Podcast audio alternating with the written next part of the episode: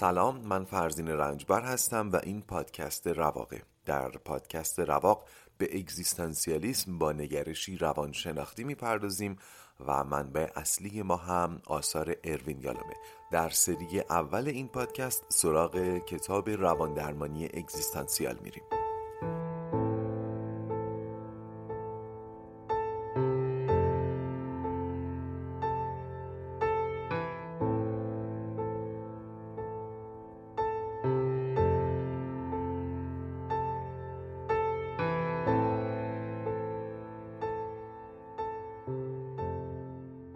خوش اومدید به اپیزود هفدهم از پادکست رواق. این اپیزود در هفته اول مرداد 98 تقدیمتون میشه زمانی که بوریس جانسون به تازگی نخست وزیر بریتانیا شده. در اپیزود قبل وارد بحث جدیدی شدیم یعنی سائق آزادی به عنوان یکی دیگه از ریشه های اصلی روان نجندی از دیدگاه اگزیستانسیال. بعد از یک توضیح کوتاه فلسفی وارد خود مسئله شدیم. یک مثال بالینی رو هم با هم بررسی کردیم. گفتیم آزادی اگزیستانسیال یعنی من برپا کننده دنیای خودم هستم و خودم هم در آن دنیا وجود دارم به آن دنیا تعلق دارم. اینجا منظور از برپا کننده یعنی همه چیز. حتی معنی کردن پدیده های عینی و انتظایی. این من هستم که درخت رو درخت می‌کنم. این من هستم که مهربانی رو معنا می‌کنم. در این شرایط و با این حجم عظیم از آزادی همطور که گفتم وقتی قلم آفرینش در دست منه با این حجم از آزادی مسئولیت بینهایتی رو هم روی دوشم احساس می‌کنم. این میشه دلیل استراب آور بودن آزادی.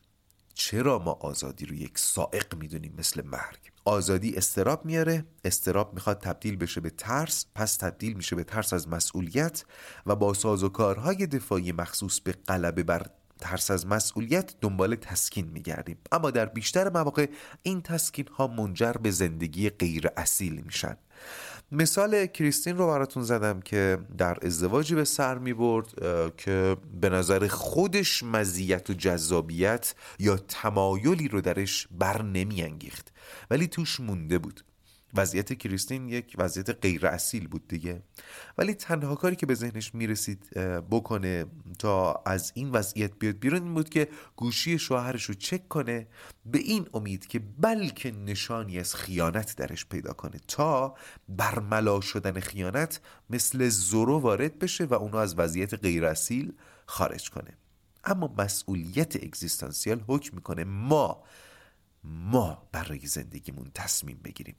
این واژه تصمیم به نظر من در این بخش یعنی بخش آزادی مهمترین تعریفه و حتی در کل کتاب شاید جزو مهمترین ها باشه و قطعا در آینده و در همین اپیزود بیشتر بهش خواهیم پرداخت. در اپیزود قبل ازتون خواستم اگر شرایطی دارید که با شنیدن اپیزود 16 متوجه شدید که مربوط به مقوله آزادی مسئولیت و تصمیمه اونو با من در میون بذارید. مثال های ریز و درش زیادی به دستم رسید. یکی از مشمول ترین شرایط رو یکی از همراهان که اونو شیما مینامم برام فرستاد. شیما به همراه همسرش در انگلیس زندگی می‌کنن. در زندگی علمی شیما انسان موفقیه و الان درجه دکترا داره. چند سال پیش با همسرش با عشق ازدواج کردن و بعدش به انگلیس مهاجرت کردن. الان هم همچنان شوهرش رو دوست داره و قصد داره برای position postdoc هم اقدام کنه. اما موضوعی که با من در میان گذاشت کاملا نشون میده که چقدر با مقوله آزادی و مسئولیت دست به گریبانه. شیما میگه موقعیتی که من دنبالشم یعنی اون postdoc نیاز به لابی کردن داره. لابی کردن به همون معنای دقیق کلمه اتفاقا. یعنی باید استادا رو توی لابی دانشگاه گیر بیارم و مغزشون رو بخورم ولی این کار برای من سخته. به خاطر همین روزها میرم دانشگاه در حالی که آرزو می‌کنم استادی که دنبالشم اون روز پیداش نشه. این شبیه مثالای اپیزود قبلی دیگه. گفتم مثلا زنگ می‌زنیم به کسی در حالی که آرزو می‌کنیم مثلا تلفن جواب نده. گفتم شیما شوهرش رو دوست داره. اتفاقا چون دوستش داره شاید این مسئله براش بغرنج تر شده. شوهر شیما مرد وسواسی و نکته بینیه. اونطور که من فهمیدم. و از شیما انتظار داره که کامل و بینقص باشه.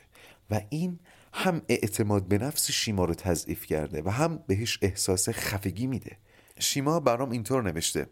دلم می‌خواد به بیدقدقگی و تنهایی قبل از ازدواج برگردم و هیچ کس ازم توقعی نداشته باشه. برای همین آرزو می‌کنم بهانه‌ای برای جدایی به دستم بده. شیما باز نوشته وقتی مادرم برای دیدن من به انگلیس میاد مدیریت رفتار و ارتباطم با هر دوشون و به صورت همزمان سخت میشه طوری که بالاخره رنجشی پیش میاد. پس ترجیح میدم مادرم اونقدر سرگرم زندگی خودش و بقیه خانواده بشه که کمتر سراغ منو بگیره. با اینکه دلتنگش میشم. متن شیما اشارات دیگه هم داشت ولی فکر می‌کنم تا همینجا خوب تونست منظورش رو بگه و خودفشایی کنه. قبل از اینکه وارد تحلیل اجمالی بشم لازم اینو بگم که ببینید یک طرفه به قاضی رفتن همیشه و همیشه و یک بار برای همیشه غلطه. یک موضوع که ابعاد و جوانب دوگانه و یا چندگانه ای داره فقط بعد از آگاهی از تمام ابعادش می‌تونه مورد قضاوت قرار بگیره. البته تحلیل همون قضاوت نیست. اشتراکاتی با قضاوت داره ولی تحلیل قضاوت نیست. در ضمن متن شیما به قدری محدود به خودش بود که منو قانع کرد موضوع رو میشه روی هم یک بعد تحلیل کنم. شما هم بهش فکر کنید. آنچه که شیما از وضعیت خودش برامون گفت مشخصا داره با مسئولیت و آزادی کلنجار میره. احتمالا متوجه شباهت بخش از ماجرای شیما و کریستین شدین دیگه. شیما در وضعیتی غیر اصیل قرار گرفته ولی نمی‌تونه مسئولیت یک تصمیم رو بر عهده بگیره. پس آرزو می‌کنه سرنوشت خودش وارد عمل بشه. این نگرش حتی ممکنه سر به سازوکار حامی غیبی هم بزنه دیگه. حالا نه در مورد شیما. اینکه من نمی‌تونم تصمیم بگیرم و از یک حامی غیبی بخوام که به جای من تصمیم بگیره و مسئولیت رو از شونه من برداره. حالا چون شیما شاملش نمیشه دیگه واردش نمیشیم. چقدر شه داشت. چون شیما شاملش نمیشه واردش نمیشیم. خیلی خب ببینید من الان نه می‌خوام نه می‌تونم بگم شیما باید چی کار کنه. چون راهکار دادن کار من نیست. من قرار فقط آگاهی بدم. نسخه زندگی هر کس رو خودش باید بپیچه. ولی با آگاهی قطعا بهتر میشه نسخه پیچید برای خودمون. البته در ادامه مثل فصل قبل قطعا به نکاتی که باید توی نسخه اگزیستانسیل هممون باشه اشاره می‌کنم. ولی نسخه فردی رو هر کس خودش باید برای خودش بنویسه. بریم دوباره سراغ متن شیما. متن شیما یه نکته دیگه هم داشت علاوه بر اون شباهتی که بین خودش و کریستین احساس می‌کرد و باعث شد که این متن رو برای من بفرسته که احتمالا از چشم خودش هم پنهون مونده. احتمالا از چشم شما هم پنهون مونده. یادتونه در اپیزود قبل در توصیف حال و هوای اوایل قرن بیستم از فرهنگ ویکتوریایی گفتم. اینکه سختگیری های اون فرهنگ با سلب آزادی درسته که استراب های وجودی مبتنی بر این سائق رو کنترل می کرد ولی باعث روان نجندی های دیگری هم می شد روان نجندی یعنی همین که حالت خوب نباشه. چیز حادی منظورم نیست.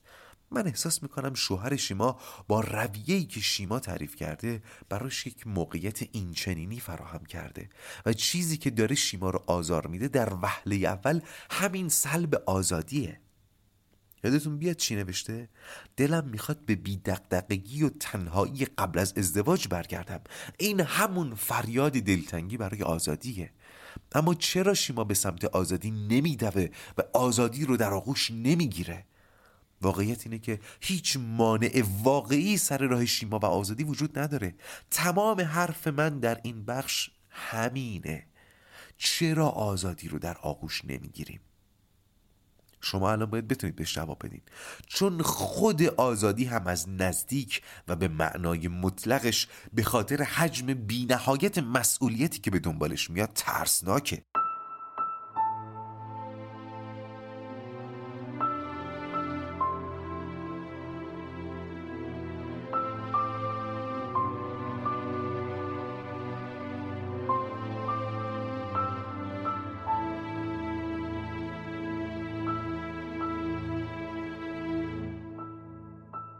شما به اپیزود 17 هم از پادکست رواق گوش می‌کنید. ممنونم. بازم تشکر می‌کنم از رواقی عزیزی که من اون رو شیما نمیدم هرچند نامش چیز دیگری است.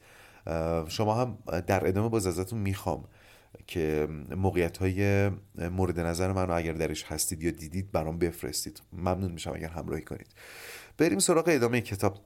یالام برخلاف بخش قبلی کتاب که بیشتر روی سازوکارهای دفاعی غلبه بر استراب مرگ تمرکز کرده بود در بخش مربوط به آزادی خیلی روی سازوکارها نمیمونه و به همین حد بسنده می‌کنه و میره سراغ تظاهرات بالینی استراب آزادی. که به صورت ترس از مسئولیت و پس زدن مسئولیت بروز می‌کنه. در ادامه 4 5 مورد رو برمیشماره که در این اپیزود هر چند رو که برسیم میگیم بقیهش هم می‌زنیم برای اپیزود بعدی. اولین نمود اجتناب از مسئولیت رو یالوم اجباریگری نام گذاشته. اما اجباریگری چیه؟ در این روان نجندی فرد دنیایی رو خلق می‌کنه که توش خودش آزاد نیست. می‌بینید چه تناقض عجیبی شکل می‌گیره؟ منو یاد اون مثالی میندازه که یه آقایی یه چراغ جادو پیدا می‌کنه که قول چراغ جادوش میگه که آقا من فقط و فقط یک آرزو از تو می‌تونم برآورده کنم. اینا میگه باشه آرزوی من اینه که تا آخر عمرم همه آرزوام برآورده بشه. می‌بینید تناقض از این جنسه. در نوع اجباریگری هم طرف قلم رو می‌گیره دستش و می‌نویسه قلم در دست من نیست. خیلی عجیبه. البته در تمام انواع اجتناب از مسئولیت حرف افراد اینه که قلم در دست من نیستا. ولی در این نوع یعنی اجباریگری فرد دنیاش رو اینطوری برپا کرده. یعنی با قلمی که در دستشه داره می نویسه قلم در دست من نیست.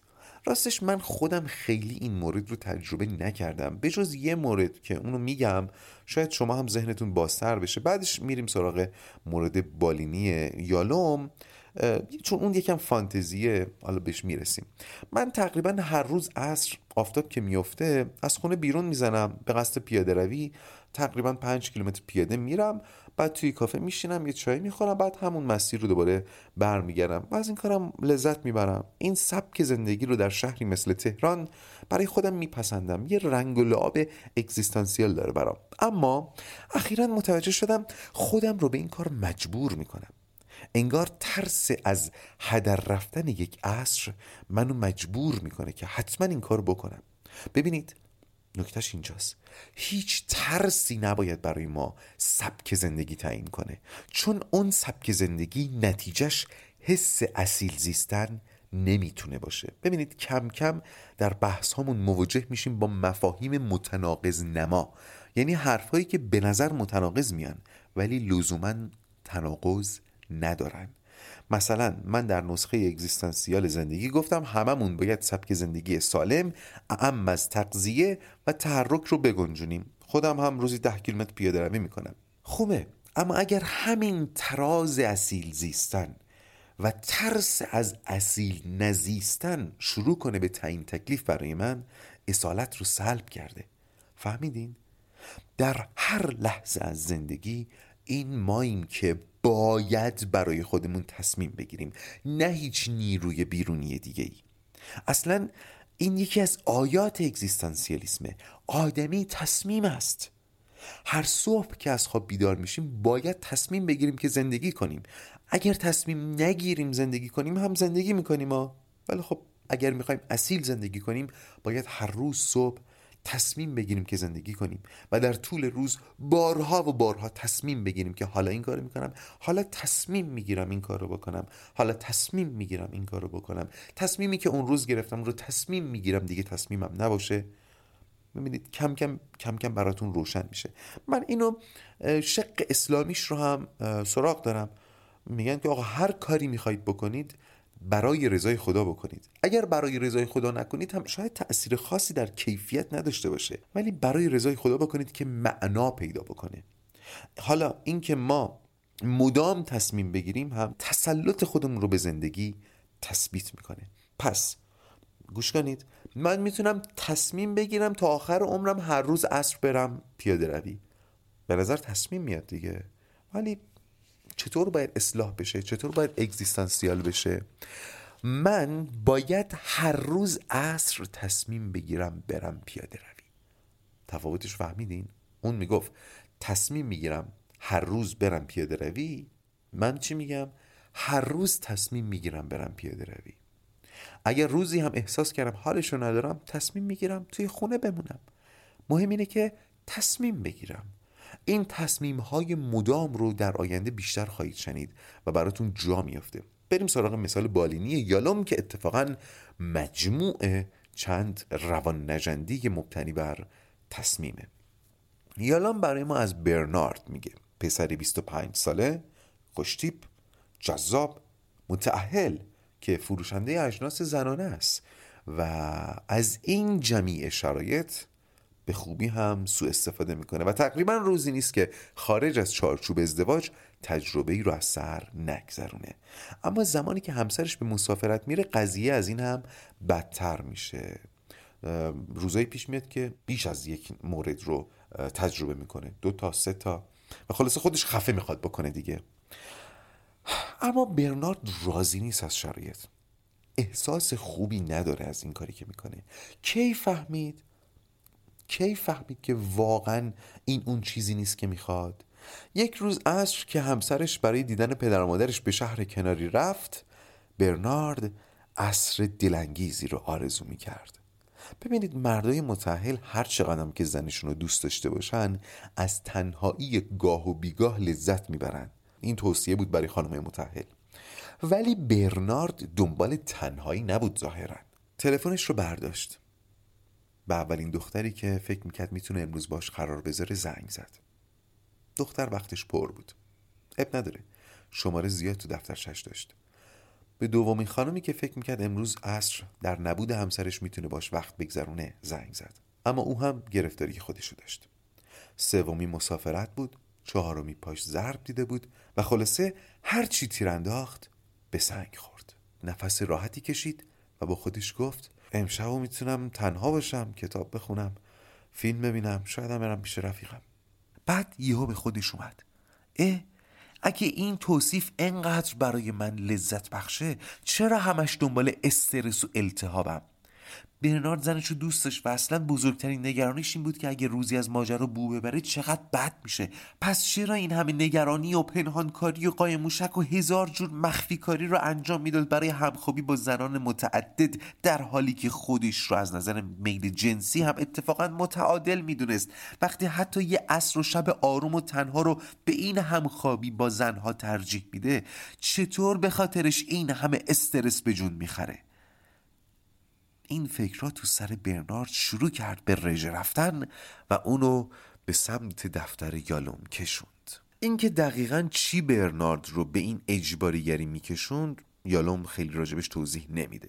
ولی من احساس می‌کنم برنارد می‌دید که خب جوون خوشتیپه کارش هم که با خانوما سر و کار داره خانوما هم که اتفاقا راحت بهش توجه نشون میدن. خب پس من خرم اگه استفاده نکنم. میشه اینجوری حد زد؟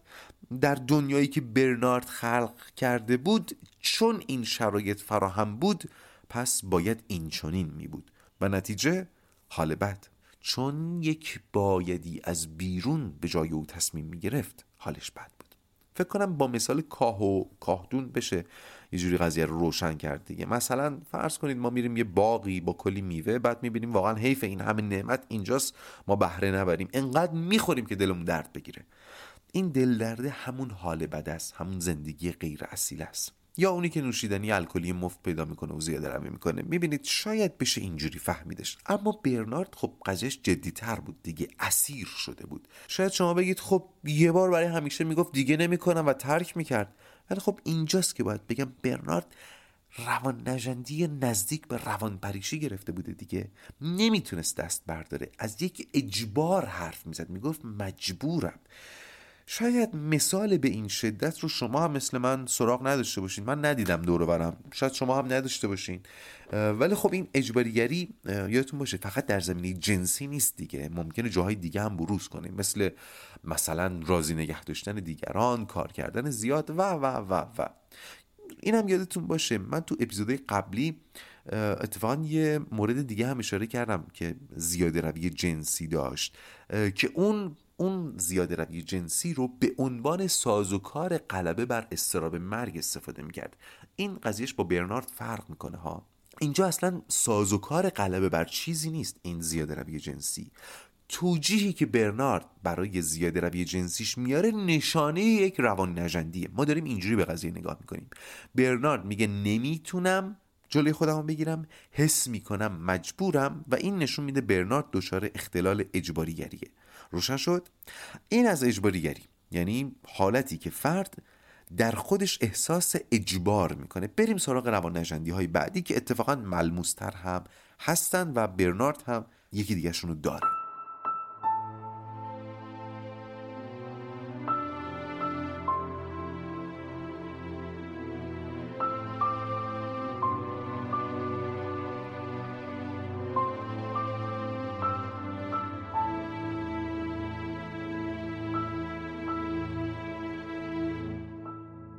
شما به اپیزود 17 هم از پادکست رواق گوش می‌کنید. داشتیم درباره روان نجندی اجتناب از مسئولیت صحبت می‌کردیم و اینکه چطور زندگی ما رو از اصالت دور می‌کنه. به اجباریگری اشاره کردم. حالا نوع دیگری از روان نجندی اجتناب از مسئولیت که یالون بهش اشاره می‌کنه جابجایی مسئولیت نامگذاری شده. این اتفاقا بیشتر شایعه. از اسمش هم معلومه دیگه. یعنی مسئولیتی رو که متوجه ماست وانمود کنیم وظیفه کسی دیگری بوده وظیفه کسی دیگری هست یا خواهد بود. یا اصلا بندازیم گردنه کسی دیگه ای خب بذارید خود برناردو مثال بزنم. یالا میگه ازش می‌خواستم که مثلا از این جلسه تا جلسه بعد به محتوای جلسه فکر کنه. ولی برنارد چیکار می‌کرد؟ هیچی فکر نمی‌کرد. فقط اطلاعات جمع می‌کرد تا بتونه تو جلسه بعد خالی کنه سر یالوم. یا مثلا یالوم بهش گفته بود اگر خواب دیدی اونو یادداشت کن. بعد می‌گفت خواب دیدم ولی یادم رفت یادداشت کنم. یا اگر یادداشت می‌کرد انقدر سرسری یادداشت می‌کرد که خط خودش رو نمی‌تونست بخونه. رگه های روان نجندی رو می‌تونید ببینید. خودتون رو بذارین جای یالوم یا اصلا خودتون رو تو اون اتاق تصور کنید.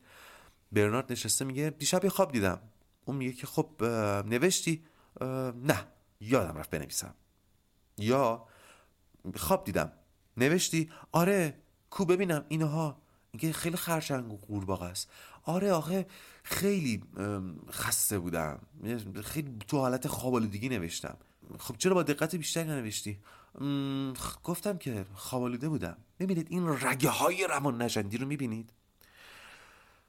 بعد تازه یالا مثلا بهش گفته که ببین تو اگر از اون جلسه تا این جلسه بهش به محتوای جلسه فکر نمی کنی این نشون میده که داری جابجایی مسئولیت می‌کنی حتی بهش آگاهی می‌داده اون چی جواب می‌داده می‌گفته که خب اگه من از اون جلسه تا این جلسه به محتوای جلسه قبلی فکر کنم که تو جلسه بعدی اون جوشش و اون بداهه بودن جلسه اتفاق نمیافته. می‌بینید؟ حتی نمیگه وظیفه من نیست وظیفه توه. من باید به تو اطلاعات خام بدم که پردازش کنی. اگر اینو می‌گفت نشون می‌داد روانکاوی رو اشتباه فهمیده. اینجوری میشه توجیهش کرد. نه برنارد وارد بازی شده. نمی‌خواد مسئولیت خودش رو بپذیره. پس برنارد دو تا روان نجندی اجتناب از مسئولیت رو داشته دیگه. اجباریگری و جابجایی مسئولیت. این جابجایی مسئولیت رو زیاد می‌بینیم. اینجا رو گوش کنید. این مثالی که می‌خوام بزنم یه طیفه. مطلق نیست. در عین اینکه قبول دارم بله ما آدمهایی رو داریم که با رفتارشون می‌تونن کوه رو عصبانی کنن یا با جنبه ترین آدم ها رو می‌تونن برنجونن و ناراحت کنن. ولی عمده موارد اینه که ما خودمون مسئول عصبانی شدن و ناراحت شدنمون هستیم. من خودم واقعا قدیمتر عکسش فکر می‌کردم ولی مدتی واقعا توجیه شدم که این منم که مسئول عصبانی شدنم هستم. این منم که مسئول ناراحت شدنم هستم. مثالم تا دلتون بخواد زیاده دیگه. اگه بخوام روشنتون کنم که نیاید کامنت بدید که نه آخه بعضی ها هستن که فلان می‌کنن ما عصبانی میشیم. بله من منکر نیستم. منکر اون آدمای خاص نیستم. ولی میگم عمده موارد اینطوره. فرض کنین توی موقعیتی شما عصبانی میشید. اگه همون لحظه زمان رو به عقب برگردونیم مثلا نیم ساعت برگردونیم عقبتر شاید 90 درصد اون موارد عصبانی شدن یا ناراحت شدن رو بشه پیشگیری کرده ازشون دیگه. این نشون میده یک نفر این وسط که ما باشیم اونطوری که باید مدیریت نکرده خب حالا نمی‌خواد مسئولیتش رو بر عهده بگیره. دنیایی دنیایی که تو درشی تو خلقش کردی. تو برپا کنندشی. تو اون لحظه می‌تونستی مدیریت بکنی. طوری که وضعیت به اینجا نرسه که عصبانی بشی. مدیریت نکردی باشه. مسئولیتش رو بپذیر. حالا در جلوتر میگم چرا باید مسئولیتش رو بپذیریم. حالا یه مثال دیگه بزنم شاید باز روشنتر بشه. این بحث تاکسی های اینترنتی هم هنوز داغ اون ماجرایی که پیش اومد. من وارد اون بحث حجابش نمیشم. میگم کلا ترجیح هم اینه که برکنار بمونم از این رویدادهای این چنینی. ولی مثلا خود من قبلتر وقتی تقاضای پول نقد می‌شد ازم راننده پول نقد می‌خواست یا اگر کولرش رو روشن نمی‌کرد عصبانی می‌شدم. اعتراض می‌کردم جر بحث می‌کردم. ولی الان وقتی ماشین میاد بهش میگم کولر می‌خوام نقد هم نمیدم. اگر نپذیرفت یا میگم بره یا اگر عجله داشتم تصمیم می‌گیرم سوار بشم. وقتی تصمیم می‌گیرید پذیرش به دنبالش میاد. گوش کنید. پس پذیرش به دنبال تصمیم میاد. پذیرش و تصمیم. دوتا کلید واژه اگزیستانسیالیسم در یک جمله. اصلا یک آیه شد. پذیرش به دنبال تصمیم میاد. یک گریزم حالا باز به هجاب بزنم گفتم سعی می‌کنم واردش نشم. ولی اینکه تو گرمای چهل درجه خیلی از خانم ها هجاب اذیتشون می‌کنه یا اینکه اصلا هجاب بعضی از خانم ها رو اذیت می‌کنه به خاطر اینه که هجاب تصمیمشون نیست. و اینجا می‌فهمیم چرا انقدر به قول معروف جزع و فزع می‌کنن راجع به هجاب این جزع و فزع معنی بدی نداره یک معنای یک استفاده فقهی و ادبی داره. ولی خیلی از خانم هم هستن که تو همون گرمای چهل درجه چادر سرشون می‌کنن. ولی راحت تر من نمیگم راحت ها راحت تر تحملش می‌کنن. چون تصمیم گرفتن انتخابش کردن.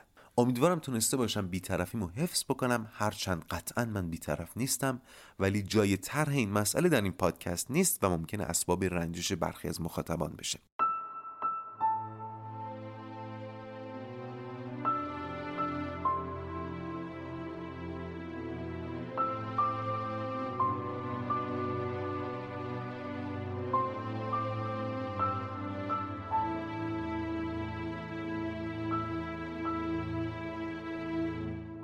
برگردیم به جابجایی مسئولیت. یه مثالش این بود که من عصبانی میشم و من مسئول عصبانی شدن خودم هستم. نمی‌تونم بندازمش کردن کسی دیگه ای. من ناراحت شدم. من مسئول ناراحت شدن خودم هستم. نمی‌تونم بندازمش کردن کسی دیگه ای.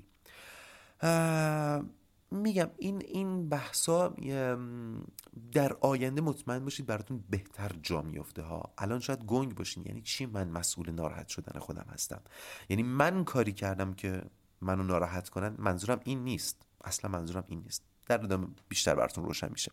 یه مثال دیگه من دور برم زیاد می‌بینم. بچه که به رضایت و موفقیت دلخواهشون تو زندگی نرسیدن و مدام پدر و مادرشون رو سرزنش می‌کنن و اونها رو مسئول می‌دونن. باز من یه گریز بزنم به قول روشن پرانتز باز. یه نشونه کار غیر اصیل تو زندگیمون اینه عزیزای من که سمری نداره تأثیری نداره. من همیشه به دوروبریام میگم واقعا درد دل کردن برای دیگران یه کار مریضه. نه تنها حال تو رو خوب نمی‌کنه بلکه حال شنونده رو هم بد می‌کنه. و جالبه اونایی که معتقدن درد دل کردن حال آدم خوب می‌کنه اتفاقا دچار جابجایی مسئولیت هستن. مسئولیت حزم غمها با خود ماست. من مسئول حزم غمهای خودم هستم. حق ندارم اون رو بندازم گردن کسی دیگه ای فقط اگر شخص شنونده گوش کنید در جایگاه راهنماست و شما هم بهش اعتماد دارید و ازش حرف شنوی دارید می‌تونید باهاش درد دل کنید. مثل روانشناس که البته باید بابتش پول بدید. یا اگر به همون میزان که برای اون شخص سنگ صبور هستید ازش بخواید که براتون سنگ صبور باشه. این میشه تشریک مسایی که این هم باز قابل قبوله. برگردیم حالا به اون مثال بچههایی که پدر مادرشون رو به خاطر عدم موفقیت های خودشون سرزنش می‌کنن. اولا این کار مشخصه که هیچ نتیجه ای نداره. عبسه یعنی باعث نمیشه حالا موفق بشید. دوما کاملا حامل این پیامی که من نمی‌خوام مسئولیت زندگی خودم رو بر عهده بگیرم. آنچه که هست و آنچه که خواهد شد. من منکر عوامل محیطی نیستم ها اصلا نمیشه منکر شد. اینجا بحث باز یکم نیاز به کشف فردی داره. در ادامه شما احتمالا مثل من دچار این کشف فردی ها میشید. مفاهیمی که ممکن الان براتون گنگ باشه و نتونید بپذیرید در ادامه بگید آها روشن میشه براتون. خب؟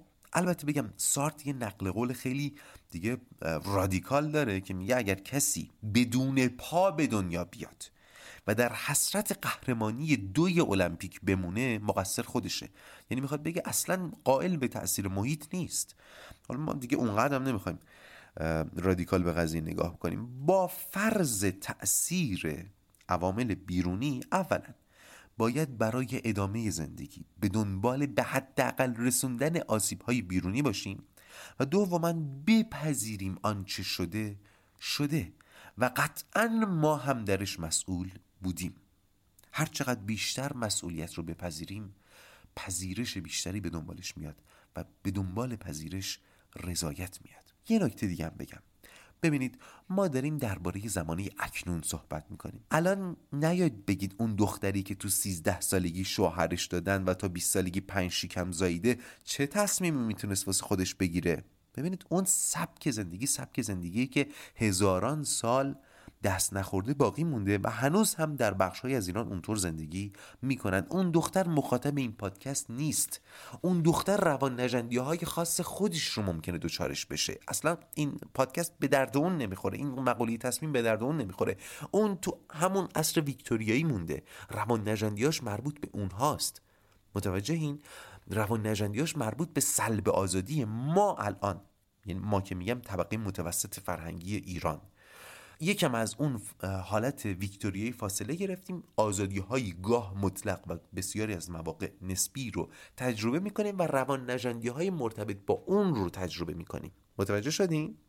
حالا مطمئنم پای صحبت افرادی که جابجایی مسئولیت می‌کنن بشینید خیلی زود عصبیتون می‌کنن چرا کارتو دوست نداری؟ چون مجبور شدم رشته دانشگاهی رو که دوست نداشتم بخونم. چرا رشته دانشگاهی که دوست نداشتی رو خوندی؟ چون خانوادم نذاشتن. چرا؟ چون باید می‌رفتم شهر غریب. می‌بینید هی مسئولیت رو جابجا می‌کنه. از روشونه ای بر میداره میندازه روشونه اون از روشونه اون بر میداره میندازه روشونه اون در حالی که باید بپذیره خودش مسئول زندگی خودش بوده. بدون تعارف انسان با اراده می‌تونست این شرایطی که من توصیف کردم رو تغییر بده دیگه. نمی‌تونست.